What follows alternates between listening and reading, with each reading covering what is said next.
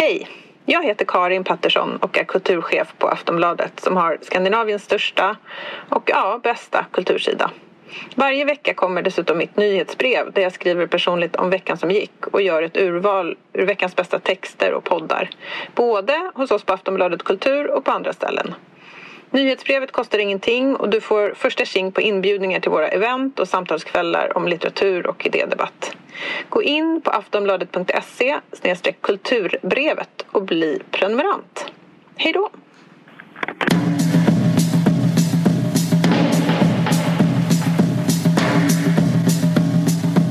Um, ja, är det höst? Det är det. nu. Vi är i Malmö. Mm. Du sitter framför mig här i Malmö musikstudio. Ja.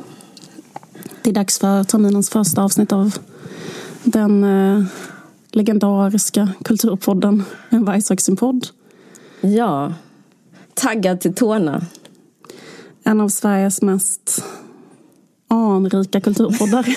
det är det väl, eller? Är det Sveriges äldsta kulturpodd? Jag tror faktiskt det.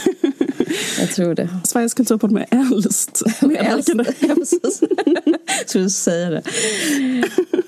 Vårt mål är att komma in i Guinness rekordbok som den som har kulturpoddat längst. Ja, verkligen. Mm. Två gamla gummor. Men eh, Precis. nej, det är inte sant. Jag, jag, Okej, det kanske är sant. Ja, det är, vi, vi är Sveriges äldsta kulturpoddare. Mm. Uh, ja, och, det, och sommaren är precis slut. Tack mm. för det. Eh, eller det var kul. Hur har du haft det? Kan du berätta någonting om din sommar? Mm, jag tänkte berätta två saker om min sommar. Mm. Eh, en sak som jag tänkte berätta är att jag har lyssnat eh, pytte, pytte, pytte, pytte lite på Sommar i P1. Mm. Otroligt lite. Mm. Och den andra saken jag tänkte berätta är att jag har läst eh, den bästa boken som jag någonsin har läst. Mm. Men jag kan återkomma till det. Mm. Men vad... Eh, vad vill du prata om i podden idag? Jag ska prata om två saker. Eh, om kontaktannonser och om uh, White Lotus. Mm. Jag börjar med det första. Mm. There's a new sheriff in town. Mm -hmm. Jag blev väldigt imponerad eh, första gången jag såg det. Att ha en kontaktannons liksom i en morgontidning. Alltså det är ju så... Har du sett det nu? Uh, hear me out. Ja. jag blev väldigt imponerad när jag såg det 2018 i oktober. Den 21 oktober 2018. Då Greta Thurfjell skrev om Huskvinnan. Uh, det var, liksom, det var ett mästerverk till kontaktannons. Mm. Och den fick så otroligt stor spridning och liksom Eh, jag gick tillbaka på presstext och sökte och liksom all, även så här landsortstidningar bara huskvinna, vad är det? Alltså det är verkligen så här eh, och överallt så. Gjorde du småländska nu? Ja, gjorde She spread the gospel liksom. Jag citerar nu så du ska, så liksom, du minns ju texten men bara så du kommer ihåg. Liksom. Jag, jag minns faktiskt inte texten, in, inte som ett rinnande vatten. Du minns texten. Jag, jag minns vagt. Ja, jag minns men jag ska citera mm. lite. Ja, men den handlar liksom om att hon var trött på peak woke.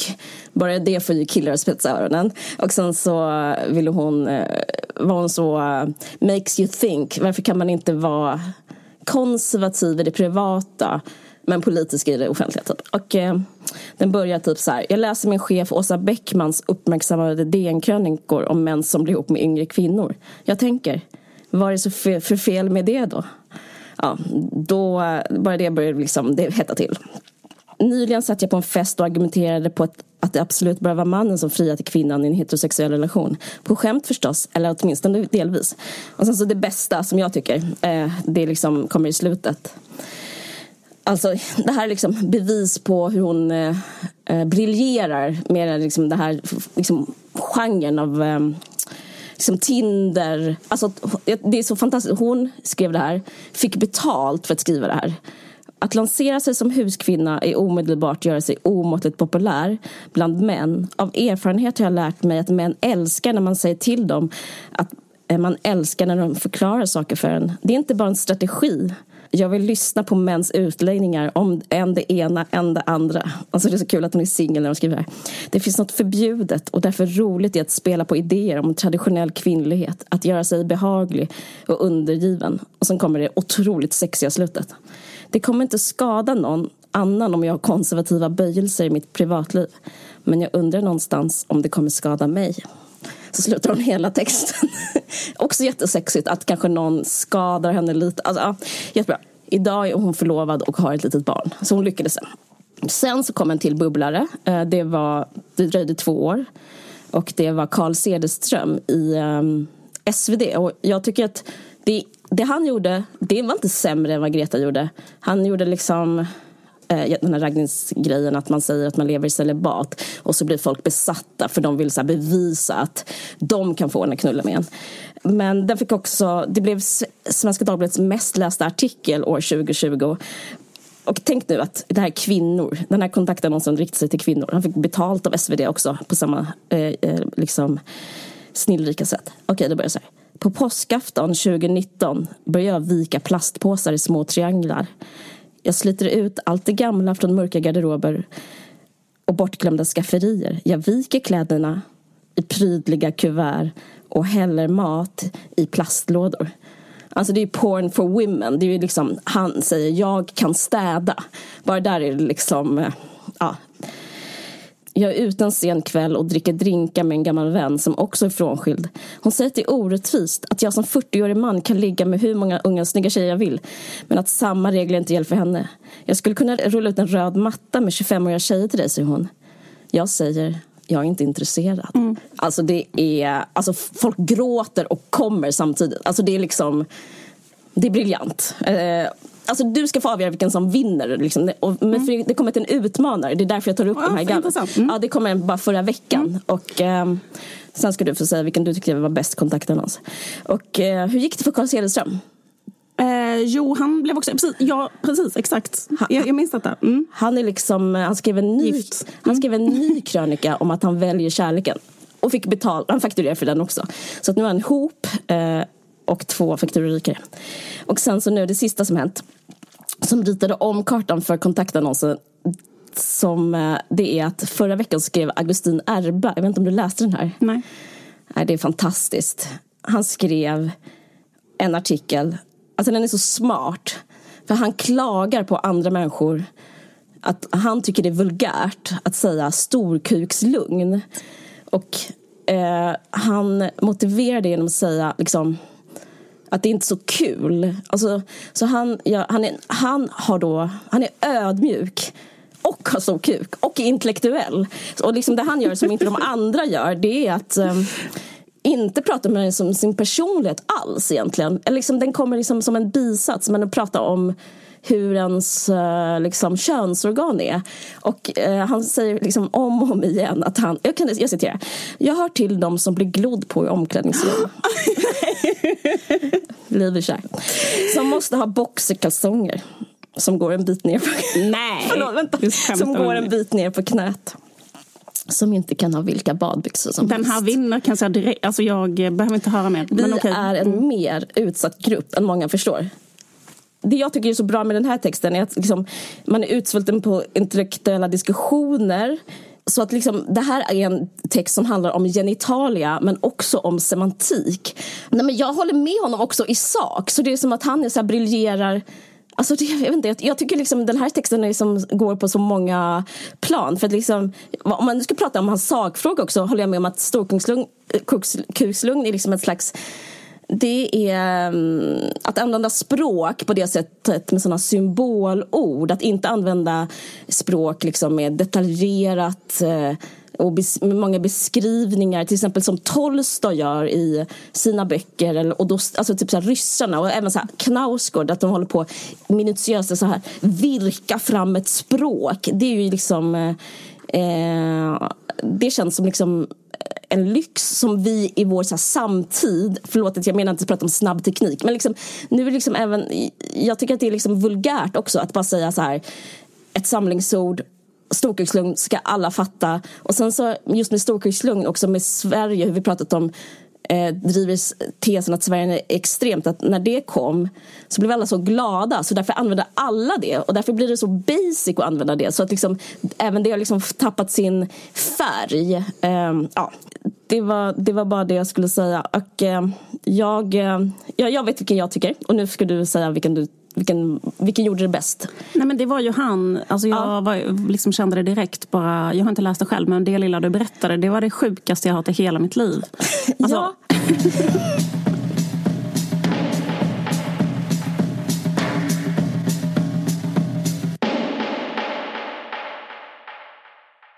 jag har lyssnat eh, fruktansvärt lite på Sommar Jag har bara hört eh, såhär, två Alltså när jag har åkt bil så har jag liksom av misstag slagit på eh, liksom att radion går på. Jag fattar. Och då har det kommit bitar ur eh, i P1.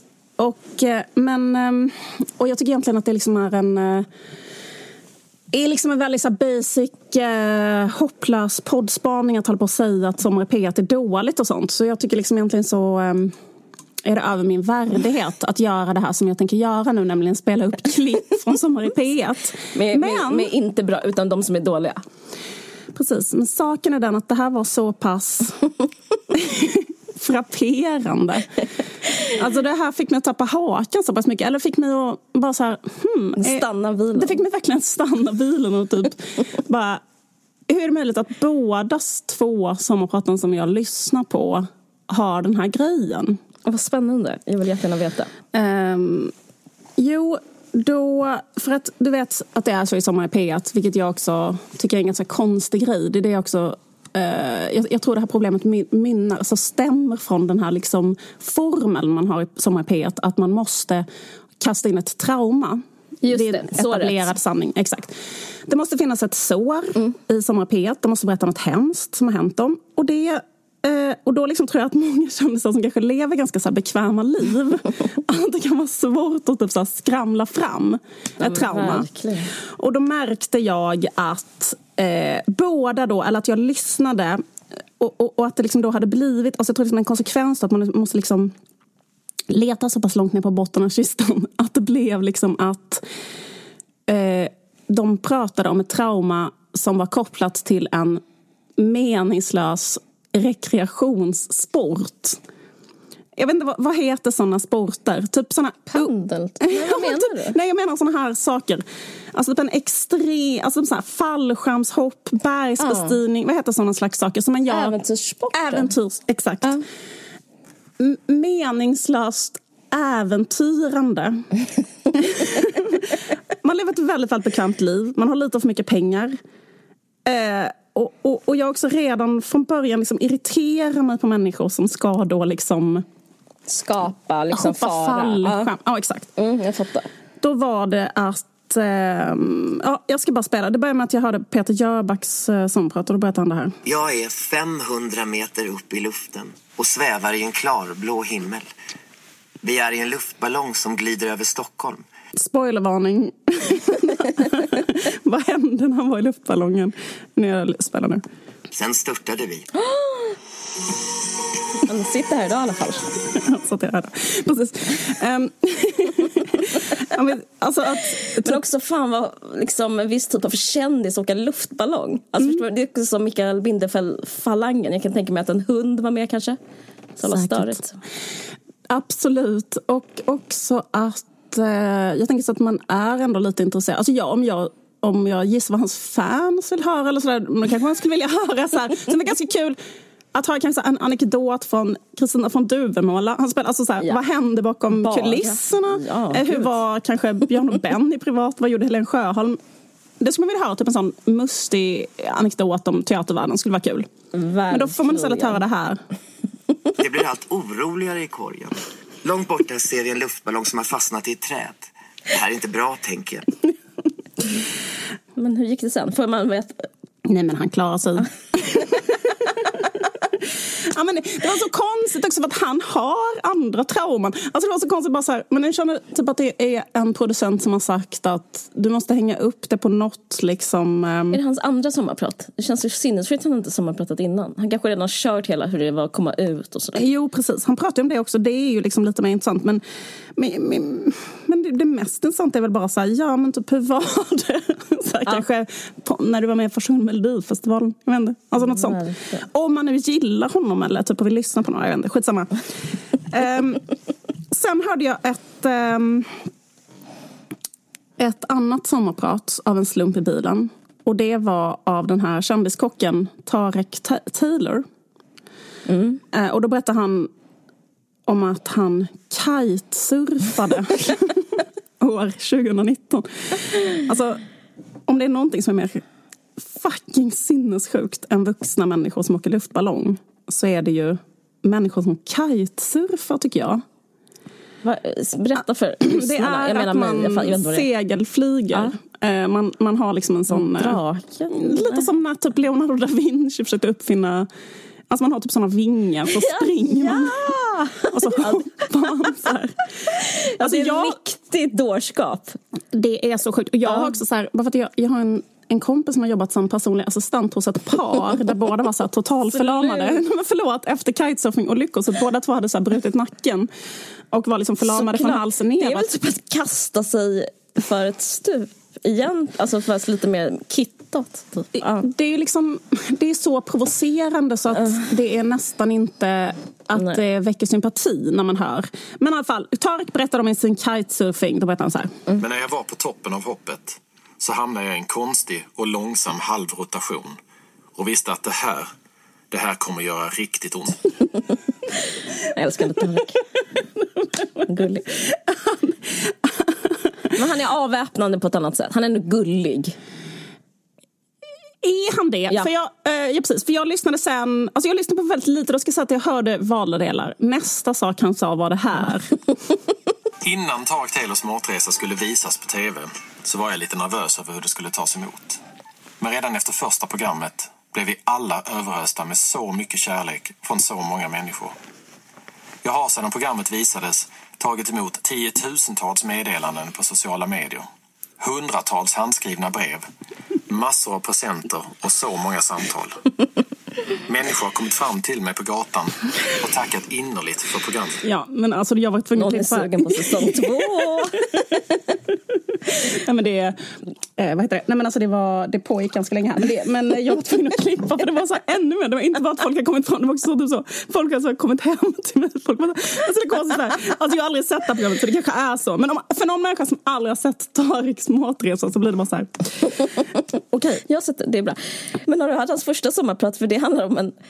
Eller han tar upp samma sak igen, för han låg ju i koma men i hans första sommarprat. Nej men då är det här en annan historia. För detta var inte att han... Alltså, hans, liksom, han bröt nacken. Ja, men detta är att han berättar. Ja, då, då, han det två då, gånger. då kanske jag överdriver med koman. Men, då, men det roliga med det var att han typ ändå var, tänkte positivt. Det tyckte jag var extremt. Alltså det var, det, det var extremt. Eh, Han, verkar så glad. Vad som än Verkligen. händer. Men jag vill ändå säga att jag bara tänkte säga som ett, liksom bara som en liten så här, Ja. ett tips att man kanske inte måste, eh, just det här med extremsporter, att det skulle vara så skönt om man slapp, tycker jag, höra det som traumat. Att det liksom bara inte råkar bli en sån ny norm. Att så här, typ nästa år när Jens Lapide ska berätta om sin succé med Snabba Cash så måste han liksom skohorna in att han voltade med typ en vattenskoter. Eller, man måste inte höra så här en sån vattensportolycka på västkusten. Också så här, alltså det är så irriterande med kändisar, just att man har kanske Ja. lite för mycket så här eh, fritid och pengar och gör något sånt som Mm. är, är för andra. Alltså det bara känns liksom som en sån jätteonödig, irriterande sak som kostar skattepengar.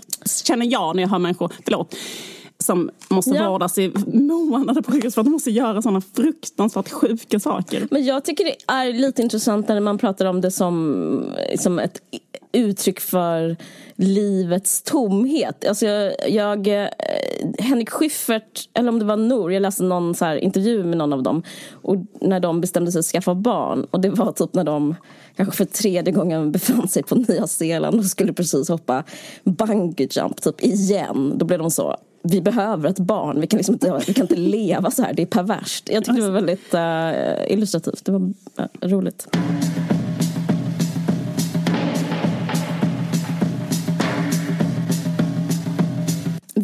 Fortsätter vårt samarbete med Visit Finland. Ja, Vi är verkligen fans av Finland. älskar Finland. det här är verkligen ett custom made samarbete för oss. Nej, men det är också, det är inte vilket, eh, det är inte bara Finland, Finland, utan det är den här biennalen som håller på till 26 september som är så fet helt enkelt. Alltså det är 40 olika konstnärer och som gör eh, en grupputställning som heter Samma hav. Som finns då på Helsingforsbiennalen heter den. Och platsen för det här är Skanslandet. Känner du till Skanslandet? Nej. Alltså det är en skärgårdsö i ett, eh, det där finska skärgårdslandskapet. Eh, och jag har, varit på Åland men jag kan liksom bara tänka mig att det här är liksom ännu mer romantiskt, kargt och nordiskt och liksom med ett hav som eh, ackompanjerar alltihopa. Det är väldigt spännande och det är 40 konstnärer som är finska och sen så finns det även internationella eh, med stora namn som Janet Cardiff och Pavel Altamer och Katarina Grosse. Så att liksom, ja, det, det, jag vill verkligen, verkligen åka dit. Eh, hoppas vi får det på något sätt. Och jag vill rekommendera alla andra att göra det också. Man kan ju bara ta färjan från Stockholm. Vad är det för Mm. underbart liv? Och så kommer man till Finland. Jag läste om det i DN. De Ja. skrev jättepositiv Ja. recension av den här utställningen. De skrev så här, lummiga trolska skogar, slitna bunkrar, välvda krutkammare, bostadshus som stått övergivna i decennier och en hänförande skärgårdsutsikt gör platsen till biennalens givna utropstecken. Om man kollar, kan kolla här på, alltså, på bildspelet, så, alltså för det är ju att det här har varit en eh, militär plats. Ja. Liksom. Så att eh, det finns ju den historien och eh, fast att det liksom är övergivet nu, det låter väldigt fantastiskt. Kolla på den här bilden från Katarina Grosses installa, eh, installation Shutter Splinter. Jätte, jättesugande, jättefin. Man vill in där.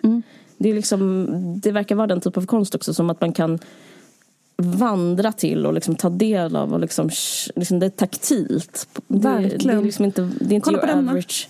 Ja, det där är otroligt. Det är som skulpturer liksom i, vid I skärgårdsmiljön. Ja. Ja. Men alltså världens eh, trevligaste utflykt att åka till ön Skanslandet. Promenera.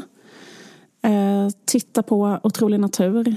Så att jag menar, googla eh, bara Helsingforsbiennalen. Ja, och vis, Helsinkibiennal.fi kan man... Ja. Alltså det stavas B-I-E-N-N-A-A-L-I, biennali.fi. Men, men en annan sak som man liksom kanske inte Man- man tänker kan- på det är också den här, så här klimataspekten av det. Dels använder liksom konstnärerna sig av naturen och det är inte liksom det här att man konsumerar konst. Liksom man, någonting är jättedyrt att skapa, man åker iväg och så tittar man det, på det och sen så liksom ska man antingen köpa det eller liksom voyeuristiskt liksom bara, ah, det är det där. Utan det här är mer som en slags det är rätt spännande. Det är liksom konsten eh, får liksom någon subjektivitet för att det, har, för det finns en hållbarhet och en liksom, delaktighet av, i naturen. Jag, jag, jag kan tycka det känns rätt skönt. Alltså nästan ur en estetisk synvinkel känns det skönt med ett lite mer miljö... Det känns så, det känns så dekadent, det andra. Ja, jag, jag tycker det är intressant att, att arbeta så. Verkligen. Och, och eh, hela utställningen har liksom ett ekocertifikat och också har de det i, för att de vill eh, liksom utmana andra då, liksom konst, eh, så biennaler och sådär. Att eh, också försöka arbeta eh, så här hållbart, ekologiskt. Mm. Fan vad kul. Dröm. Visit Finland för fan. Ja, gå in på Visit Finland. Härligt. Eh, Just nu så går Misantroperna på Folkteatern i Göteborg. Och eftersom vi bryr oss så mycket om våra lyssnare och deras psykiska hälsa, nej men lite, eh, så, så har vi ett erbjudande som eh, man kan eh, kolla om man, vi kan posta den här länken på vår Facebook-sida.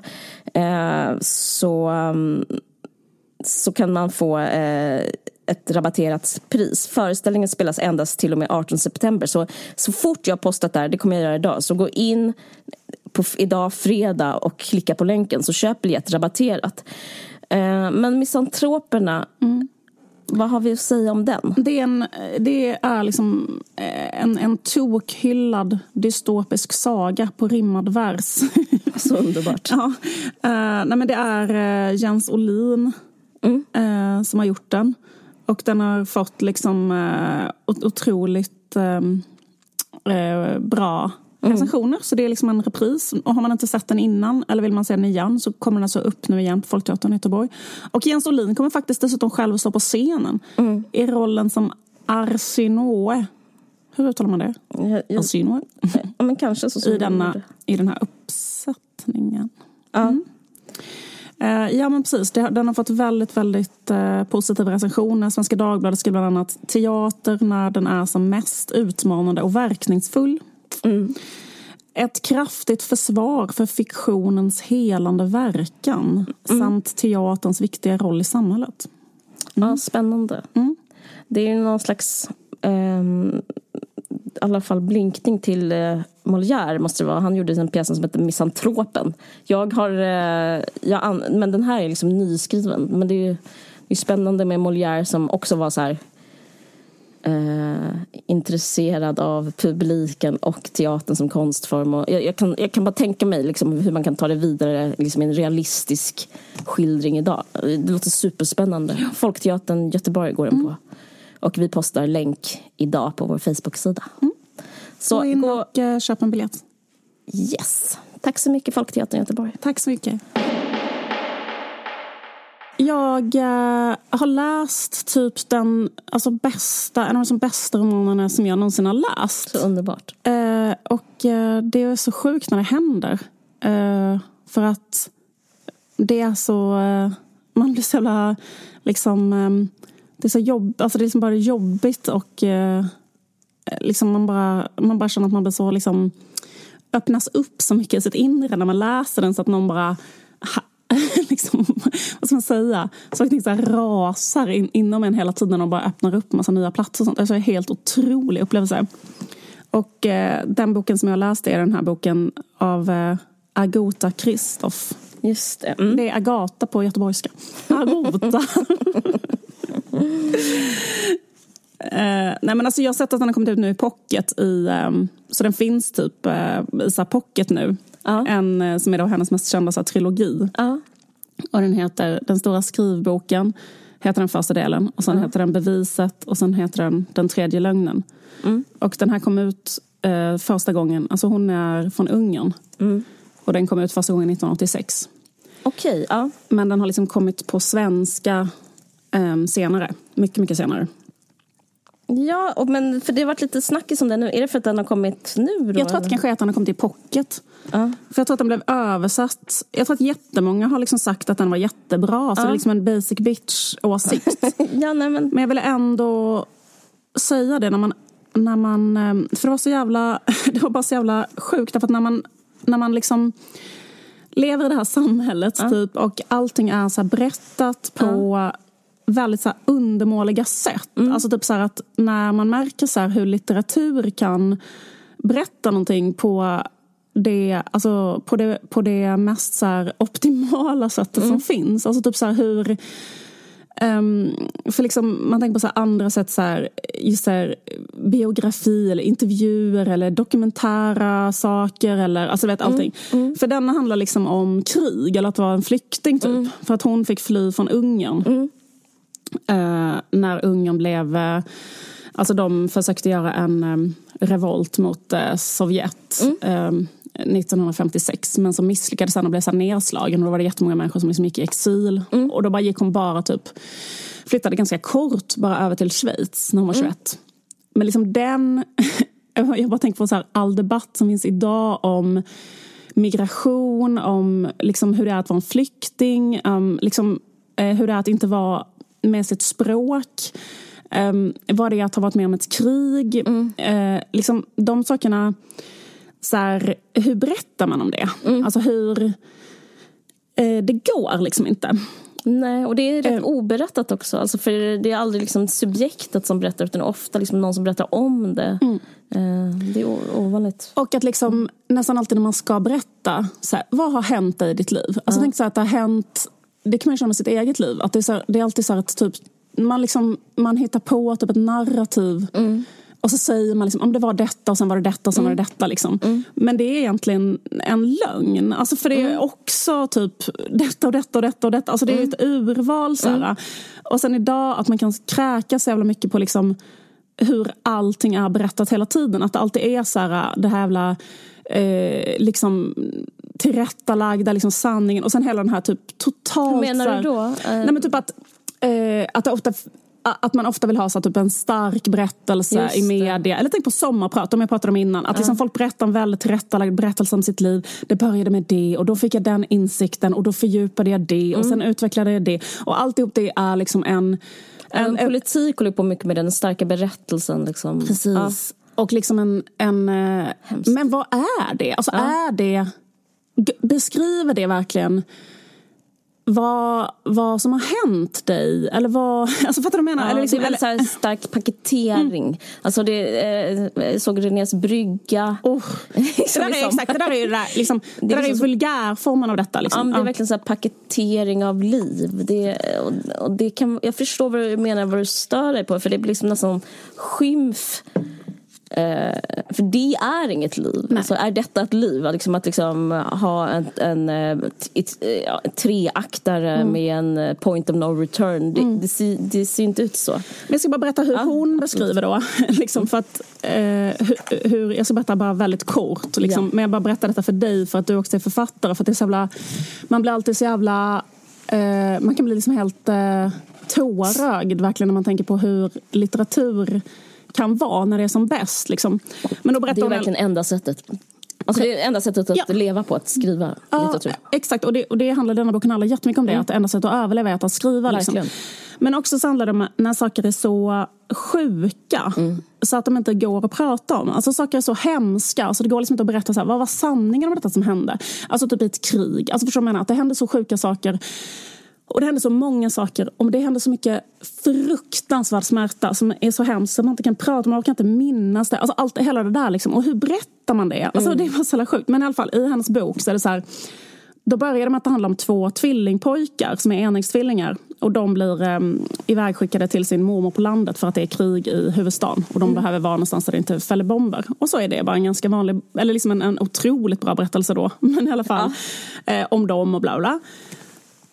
Sen är det att den ena på slutet flyr till ett annat land. De är som en människa. Men en försvinner. Ja.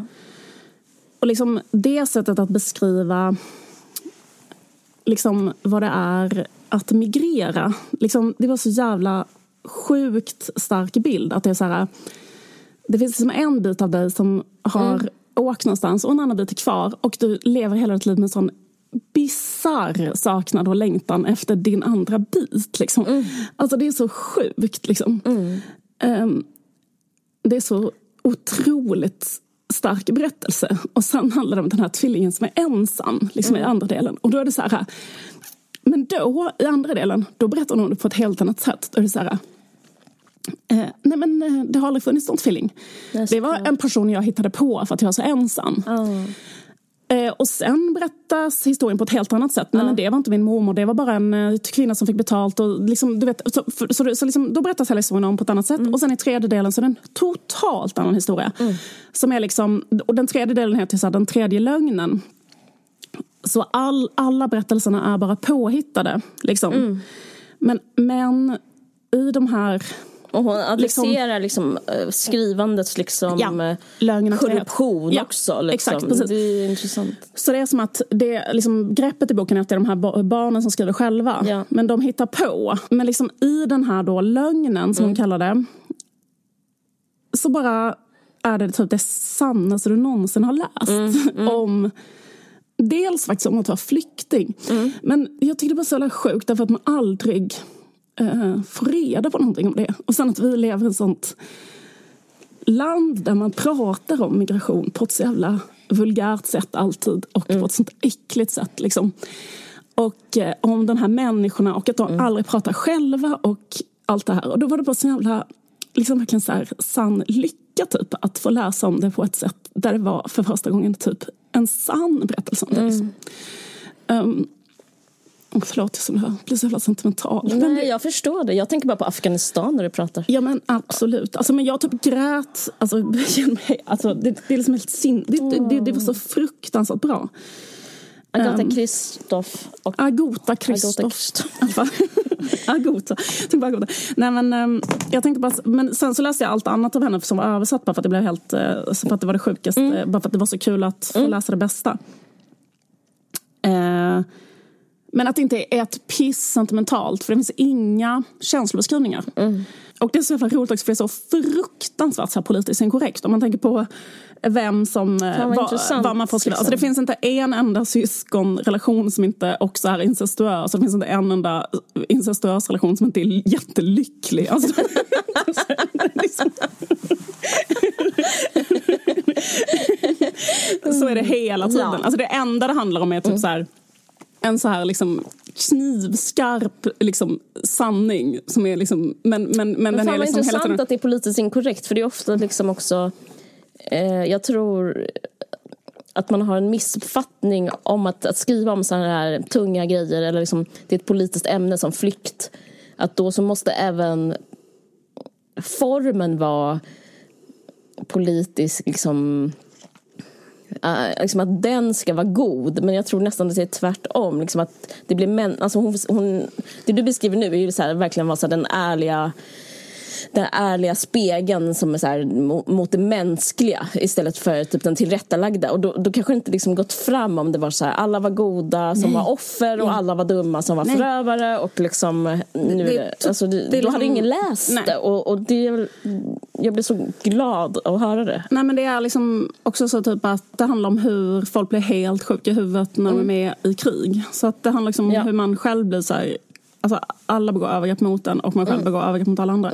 Men jag ska bara läsa en pytteliten bit. Jättegärna. Från, men det här är från en text som hon skrev som heter Analfabeten. Och den handlar om att när hon flyttade till Schweiz så kunde inte hon språket. Nej. Hon skulle prata franska. Och då blev hon en analfabet. Just det. Eh, och ehm, hon hade jättesvårt att lära sig franska.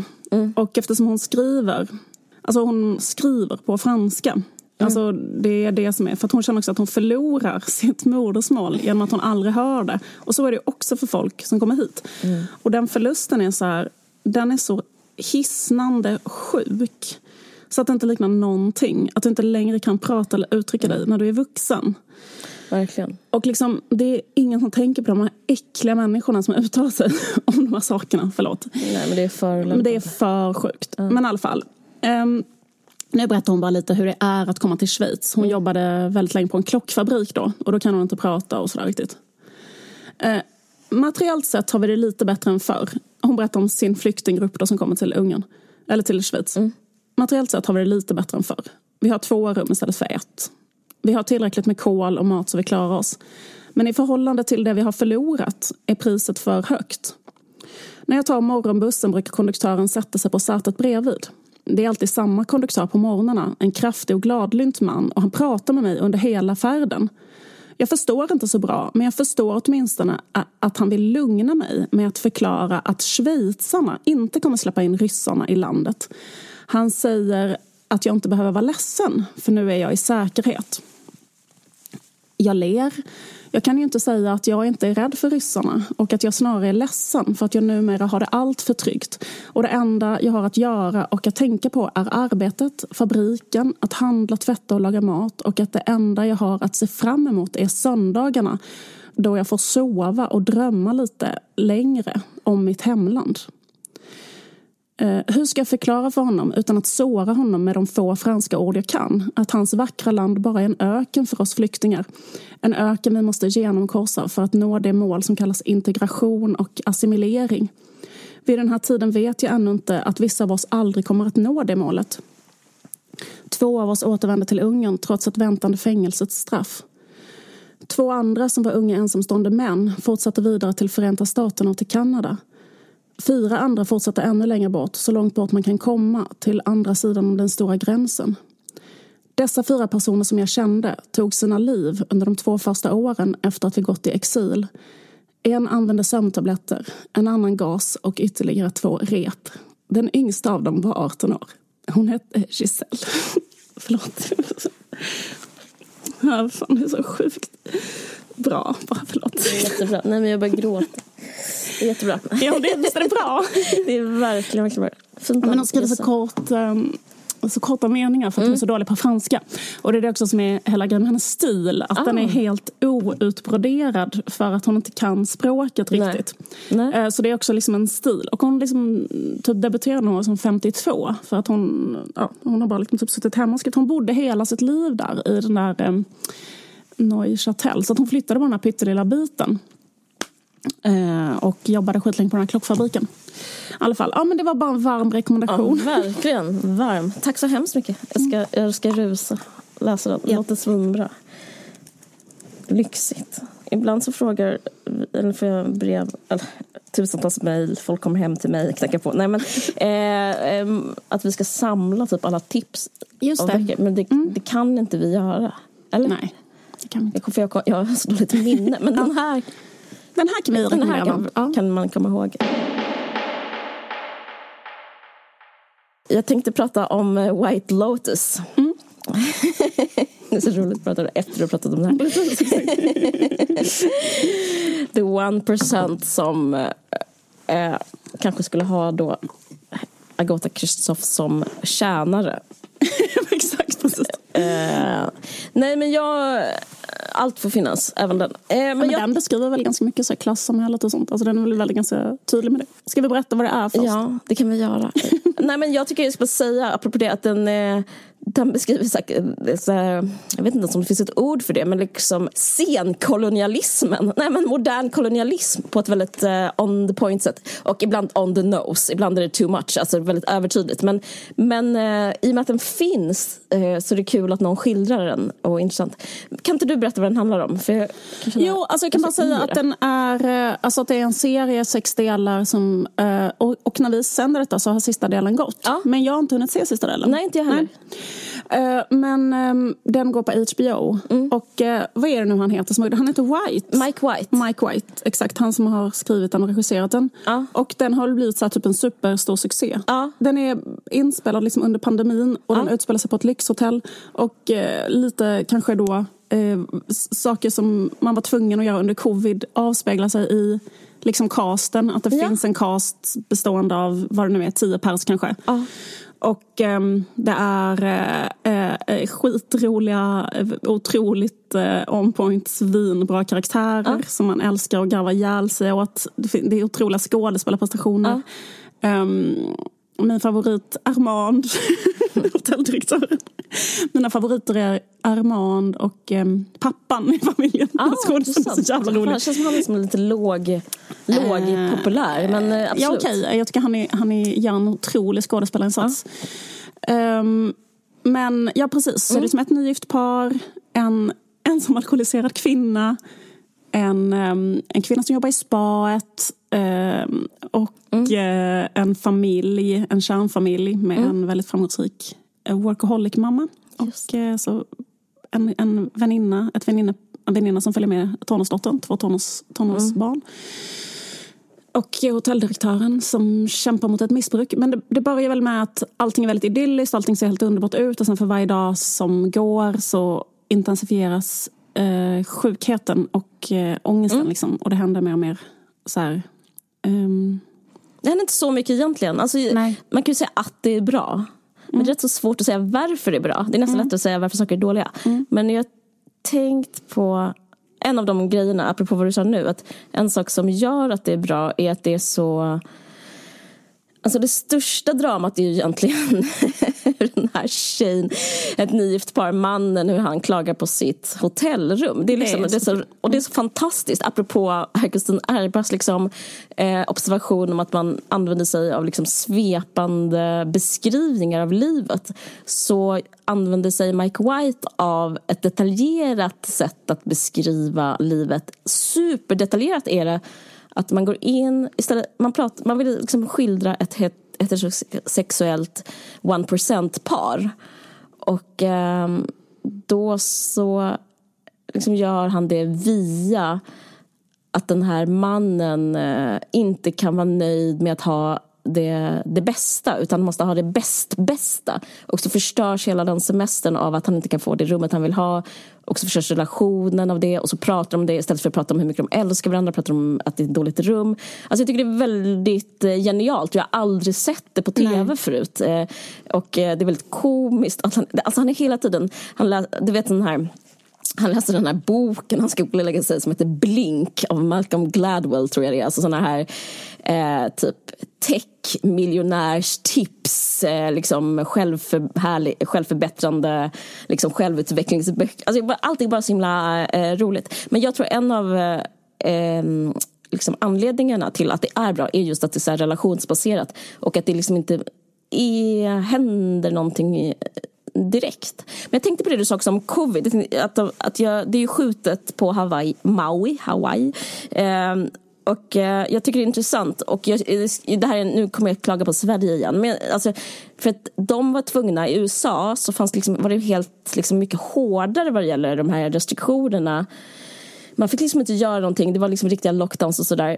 Så att det tvingades att, liksom, att skapa liksom, en ny eh, konstform på många sätt. Alltså det här är nästan som ett kammarspel fast med superhögteknologisk utrustning. Alltså de har ju filmat det med jättebra kameror och klippt det sen och hej och hå. Men det är liksom ändå väldigt, för mig påminner det här liksom så mycket som nästan, kanske jag kanske överdriver nu, men ändå lite typ så här Strindbergs Fröken Julie, liksom att det finns någon sån, man går in och ut genom ett lusthus och natten igenom så... Det är som ett kammarspel och sen också att det ja. utspelar sig så under en vecka, att det är sex avsnitt, de kommer dit och de ska vara där ja. i sex dagar, så liksom varje avsnitt är, är en COVID. dag. De, de, de, de liksom var tvungna att skriva, alltså att, att de här restriktionerna går in i det kreativa skrivandet. Jag tänkte på det med, jag hörde om hur det var när New York öppnade upp. Att det är liksom nästan eh, det samhällsversionen av det här konst, eh, nya så här,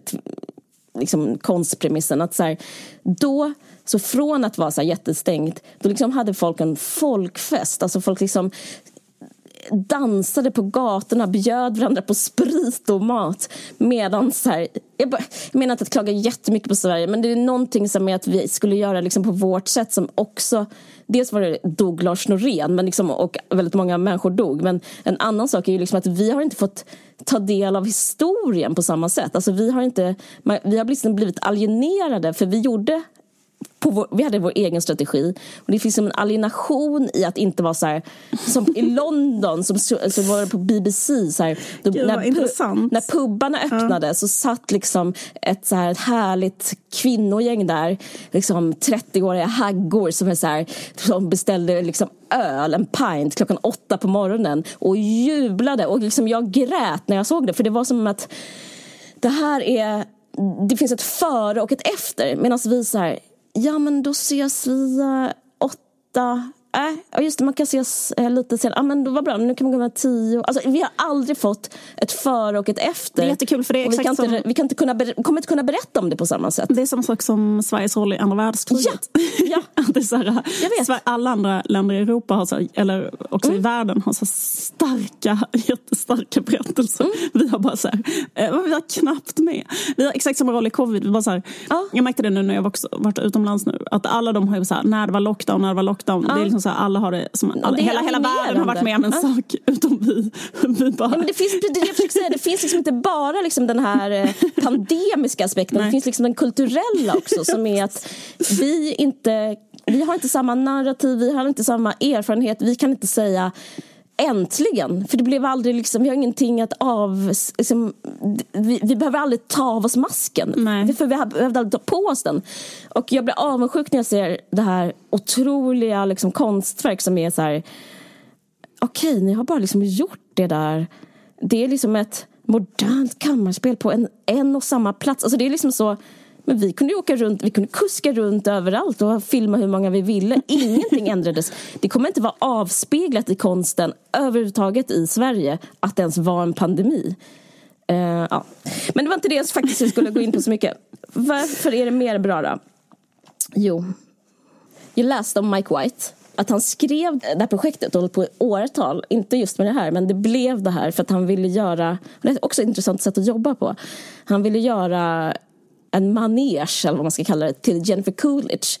Och tycker jag, eh, han, för Jennifer Coolidge är liksom en väldigt speciell skådespelerska med en jättestor range, hon har jättestor vidd och typ kan eh, visa så här en kvinna eller liksom en människa som inte är skildrad så ofta och hon har otroliga komiska talanger och otroliga melankoliska talanger också. Alltså hon, man känner av liksom livets sorg i hennes sätt att gestalta grejer på som, som bara ljuvliga. Liksom. Eh, så därför tycker jag hantverksmässigt spännande. Jag tänkte också på att vad är det här vi ser? Varför är det så jävla bra? Och jag tror det för jag, blir så, jag har så mycket känslor för jag blir så arg alltid när jag tänker på tv och, och typ sådana här grejer. Men till exempel när man tar sig på sig en hatt och säger så här, jag ska skildra kvinnor. Då skildrar man oftast inte kvinnor. Till exempel som den här Wisteria Lane, Desperate Housewives. Då, då, då, då, då skildrar man ofta en um, tråp eller liksom kliché av vad, liksom, vad man tror till exempel en hemmafru är. Nu, nu kommer Sex and the City. Eh, och det är liksom en bit av kvinnor som liksom är sanktionerade av samhället på ett sätt. Så här, någon har någon är en hemmafru eller så är man någon en ho, alltså det är så här, hora eller madonna. Tyvärr är det så enkelt. Men i den här så är det, det som är så spännande med det här är att om man tänker på det så är det nästan som att alla former av kvinnor i, liksom, utplacerat på de här olika karaktärerna eh, undersöks. Det är liksom en sån tredimensionell kvinnoforskning. Dels Jennifer Coolidge hon har liksom sorgen, alltså att leva med sorg på något sätt. Mm. Och hon också liksom bär på kolonialismen. Jag tycker hennes, hennes karaktär är så intressant för att när hon när hon är god så är hon också ond. Och den människan är så himla o... Den har inte jag sett så mycket. Jag vill åt den, för jag upplever att den liksom finns så mycket. Alltså den här personen som är en som vill gott men egentligen liksom, hon, hon uppmuntrar en svart kvinna som är, in, ingår i The Staff, en massös som är med i Natasha Rothwell, hon är med i den där tv-serien Insecure. Hon vill hjälpa den här Natasha Rothwell att starta eget fast det liksom det är bara liksom ett tidsfördriv för henne. Alltså det är ett sätt att småprata och liksom hon, använder, hon så konsumerar henne dels liksom med hennes massagegrejer men också med liksom att hon konsumerar henne genom att hon får massösen får henne att känna sig som en god människa men det är liksom ett sätt nästan som ett Eh, small talk i en viss typ av människas liv. Att man är typ så, man strösslar med, ehm, och det är ett sätt att komma nära. Alltså det är ett väldigt, så väldigt så manipulativt sätt som så rika människor kan leva och liksom operera på. Eh, men, ja, men det är ja. jätteroligt och bra skildrat. Ja. Eh, jag tänkte liksom på det när hon pratade om, när hon höll ett tal till sin eh, döda mamma så sa hon så här, she used her money uh, and she mm. manipulated people. Mm. Och så att det är bara så här, intressant att hon beskriver något som hon gör själv. Men jag tycker det är väldigt bra beskrivet. Det är beskrivet över hela, över hela linjen tycker jag. Det där att eh, personliga moralen spelar ingen roll riktigt när du liksom när det är Nej. så stratifierat som det är. För att det är som hon, den här också karaktären, förlåt om vi då pratar, det här kanske mest intressant för folk som har sett det. Annars så Men jag tror alla har sett det. Ja precis, exakt. Men annars kan ni se det först och lyssna mm. sen. För det är jättetråkigt så här, hon den där... Jag tror för... alla tycker det är kul. Härligt. Jag eh, ja. Precis. Um, nej, men som karaktären Paula som är vän till den rika ja. familjen. College-paret. College, eh, eh, hon har en affär med en anställd på hotellet. Eh, och eh, han vill liksom jag menar, hon är typ förälskad i honom, han är förälskad i henne också. Men han föreslår att hon ska stanna där. Men där och då blir det helt plötsligt så här, nej men gud, det är såklart jag aldrig ska stanna här. Jag ska ju börja på koll, alltså jag har ett helt liv. Alltså hon skulle aldrig någonsin, så att han drar ju sån fruktansvärd nitlott. Alltså där öppnas det upp en ravin mellan dem. Ja. Eh, liksom att eh, hon är där på sin semester och roar sig. Ja. Eh, hon har, eh, fast det, det, finns inte på världskartan att hon skulle så här, eh, committa till honom. Liksom. så, för, och han har ingen möjlighet att välja någonting Nej. annat än det som bjuds liksom, på det sättet att ha så tillfälliga romanser med någon som sen drar och så vidare. Ja. Ehm, så, att, så tycker jag att det är så väldigt bra skildrat hela tiden. Att, eh, att, att liksom folks position avgör, pengar, liksom, eh, att avgör vad, de, vad de Ja. gör, inte vad de har för intentioner. Liksom. Men det är skitkul skildrat, det hennes eh, re- relation med den eh, spa-massösen. Eh, mm. Ja, nej men det, det är... um, Jag tycker det är intressant för att jag, för jag tror man tittar också för att det är oförutsägbart. Man vet inte vem som ska vara hjärtat i serien och vem som ska vara the straight guy och vem som man ska kunna hoppas på. Liksom, vem ska jag satsa mina hästar på? Och, och ett tag så kanske man kände att det är den här college-kompisen ehm, Paula. Eh, antagligen för att eh, på ett, ur ett perspektiv så är hon liksom eh, en underdog och det, går, det är lätt att så här, eh, älska underdogen i en serie men, eh, för att hon är rasifierad. Men sen så, det är så jävla bra Eh, skildrat att det kanske hon är, men hon är också rik. Och liksom in the end of the day så typ är det money talks. Alltså det är liksom Ja, klasskillnaden. Hon är liksom så mycket över eh, den där personalen som hon typ... Roar sig med, förlustar sig med. Ja, förlustar sig Ja. med. Så hon är liksom också en Som en- dubblering av Jellifer Ja, men Coolidge. exakt. Så hon förlustar sig med Ja. honom också som ett objekt för att han verkligen. Mm. representerar en ursprungskultur och han måste... Och hon är också han, god i hennes intention. Ja, exakt. Och jag tycker det är liksom så jävla fett att, att skildra liksom människor, för den får så kritik. För idioter säger att det är tråkigt med överklassen när man säger att det är dåligt. Men grejen är att det, det handlar ju om att överklassen blir avslöjad. Alltså, eh, det, ja, jag, jag tycker, jag tycker, jag tycker också det är väldigt, väldigt snyggt, Mm. just det där du pratar om att man, men som om man kollar på det här paret då, eh, mamman och pappan som spelas av Connie Britton och eh, Steve Zahn. Eh, de spelar paret Mark och Nicole Mossbacher, också skitbra namn. Men i alla fall, nej men att det är också väldigt, väldigt bra, till exempel då att man, att man ser en scen när de pratar på ett helt vidrigt sätt vid middagsbordet och eh, de eh, är liksom eh, fruktansvärt ignoranta mot det här faktumet att de sitter och liksom avnjuter den här hawaiianska dansen och de här människorna eh, som, som liksom, eh, de har tagit deras land och de liksom bara verkligen um, sitter och är så så, så här vidriga saker om det på ett så jävla ignorant sätt. Eller liksom att man där och då hatar dem och sen Nej, men att, att, att, att det är så himla himla skickligt vad heter det, visat alla människors paletter. Sen så, lycka, sen så eh, nästa scen så frammanar han 100% till sympati med då Connie Britton där hon eh, agerar som en riktig människa och berättar hur sårad hon är av att eh, hennes man har varit otrogen mot henne. Och där är hon helt eh, ja, men du vet, så fruktansvärt eh, transparent och en människa och eh, man har jättemycket sympati. Men alltså, du vet, förstår du vad jag menar? Att, liksom, att det, är så, det är väldigt så här, snyggt gjort att han liksom leker med de här... eh, älskande på det, på det viset. Ja, men att, liksom, att alla människorna får vara både och. Ja, eller verkligen. också Armand är ett jättebra exempel på det. Att han liksom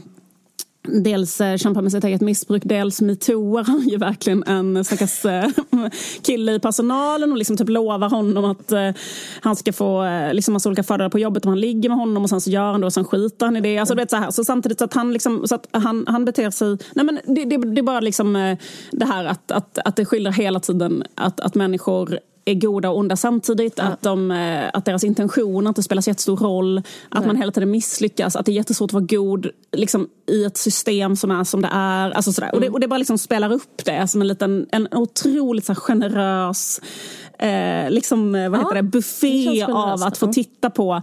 Eh, också så här, att det är så jävla kul. Liksom, att man sitter och garvar typ, och att man är väldigt... Eh, ja men att det är så himla... Ja, det är skitbra. Jag tycker inte det är så kul och jag tror att det kan vara en... ehm, alltså jag tycker det är fem av fem men, men jag tror att det kan vara... Kan, jag vill bara varna för det. Att liksom, folk som förväntar sig garva kanske eh, blir besvikna och det är kanske då man tycker det är dåligt. Jag, jag känner verkligen för att missionera. Jag, jag tycker, för det är objektivt att det är bra.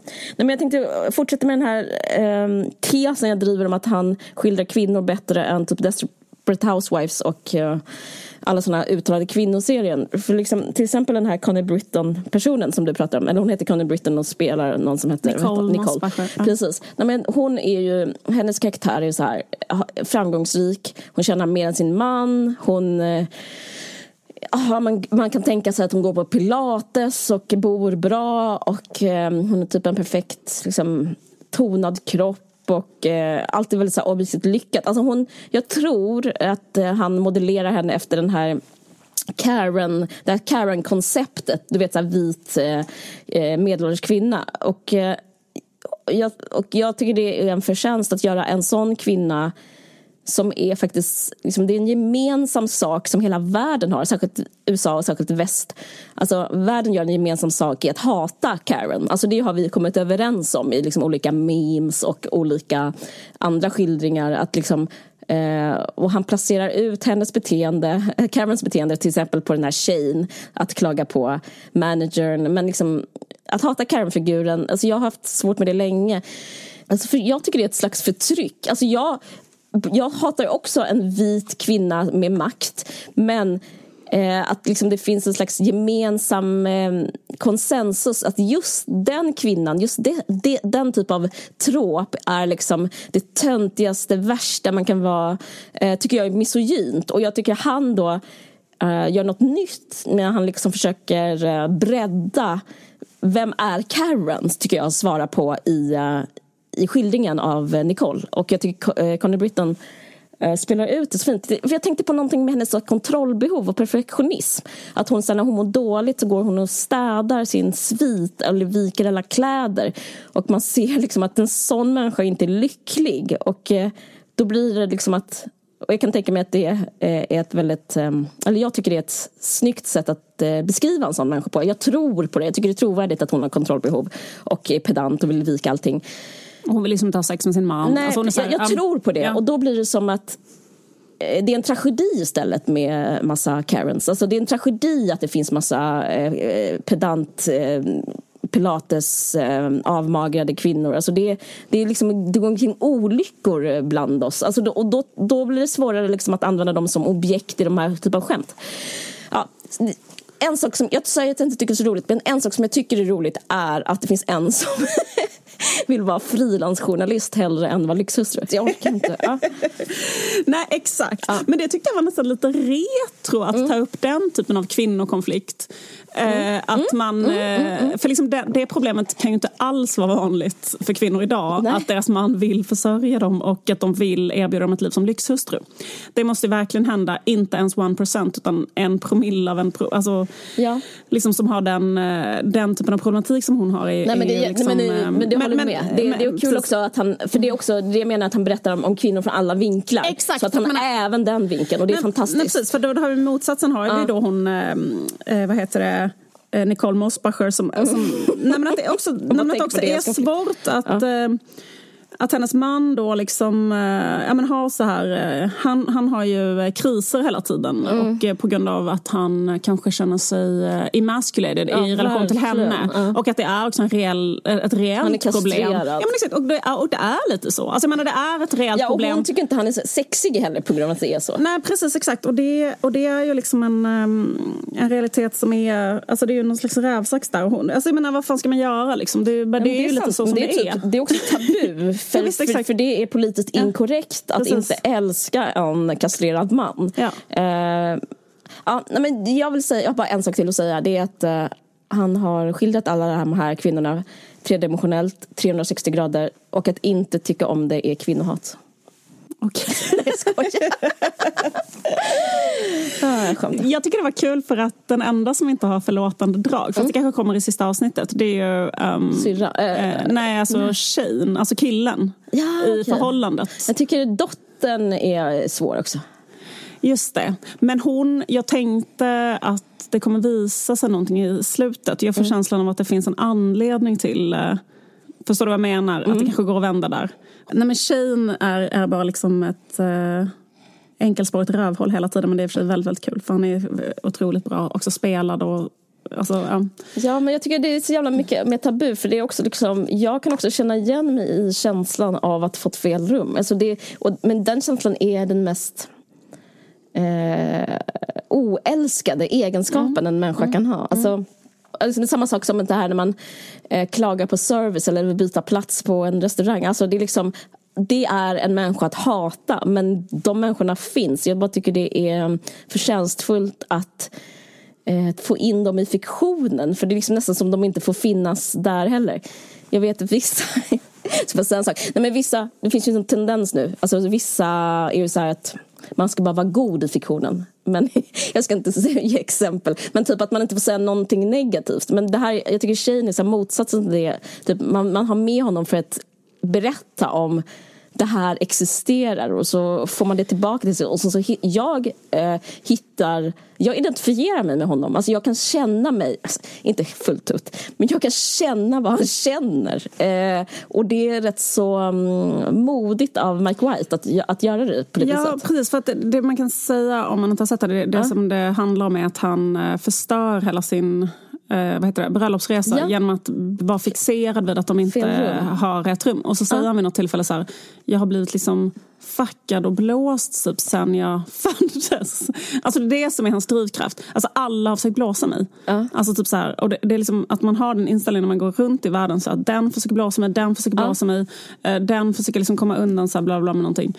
Uh, att, uh, det, det, det, jag, jag har pratat faktiskt med flera personer um, som alla har sagt det du säger, att de känner igen sig i honom. Um, och att och de skrattar åt det, för de är så här, det, det, där är jag. Jag känner inte igen mig i honom alls, för jag Nej. har inget av det. Men grejen är att jag vet precis, liksom, alltså jag, jag tycker det är jättekul att det skildras. Liksom. Ja. så jävla självgott sagt. jag, vet, jag vet, jag säger det för att bli, alltså för, för mig att, att bli likeable, för att jag, det, jag, jag menar att jag blottar strupen. För ja, jag, jag, jag, erkänner ju att det, det är den Nej, värsta egenskapen en människa kan ha. Men exakt, men jag bara menar att människor är väldigt olika och vissa har det där jävligt mycket. men alltså jag tar, men just, exempel att, just den grejen, typ att eh, jag skulle lätt kunna förstöra för mig själv. Alltså, det är något så här, det är så självdestruerande att vara så här du är på en, du har, du har literally världens snyggaste tjej framför dig och du ser inte henne på grund av det här rummet. Alltså det är någonting så mänskligt liksom sant med det som jag älskar. Where is the plunge pool?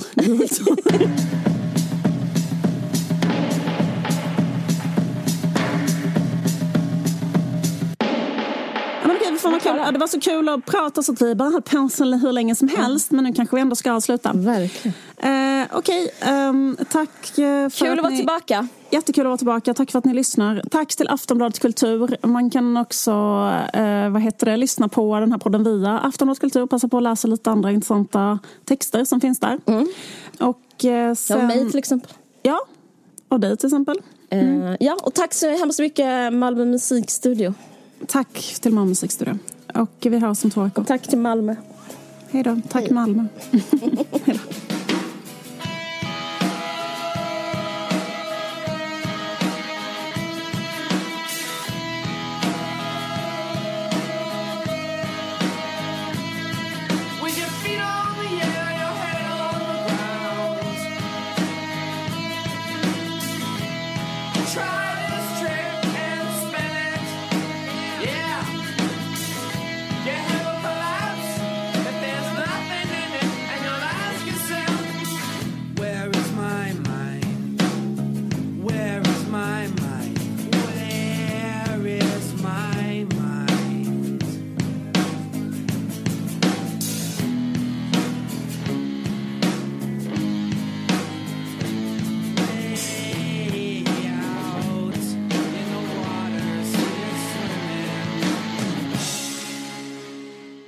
Du har lyssnat på en podcast från Aftonbladet. Ansvarig utgivare är Lena K Samuelsson.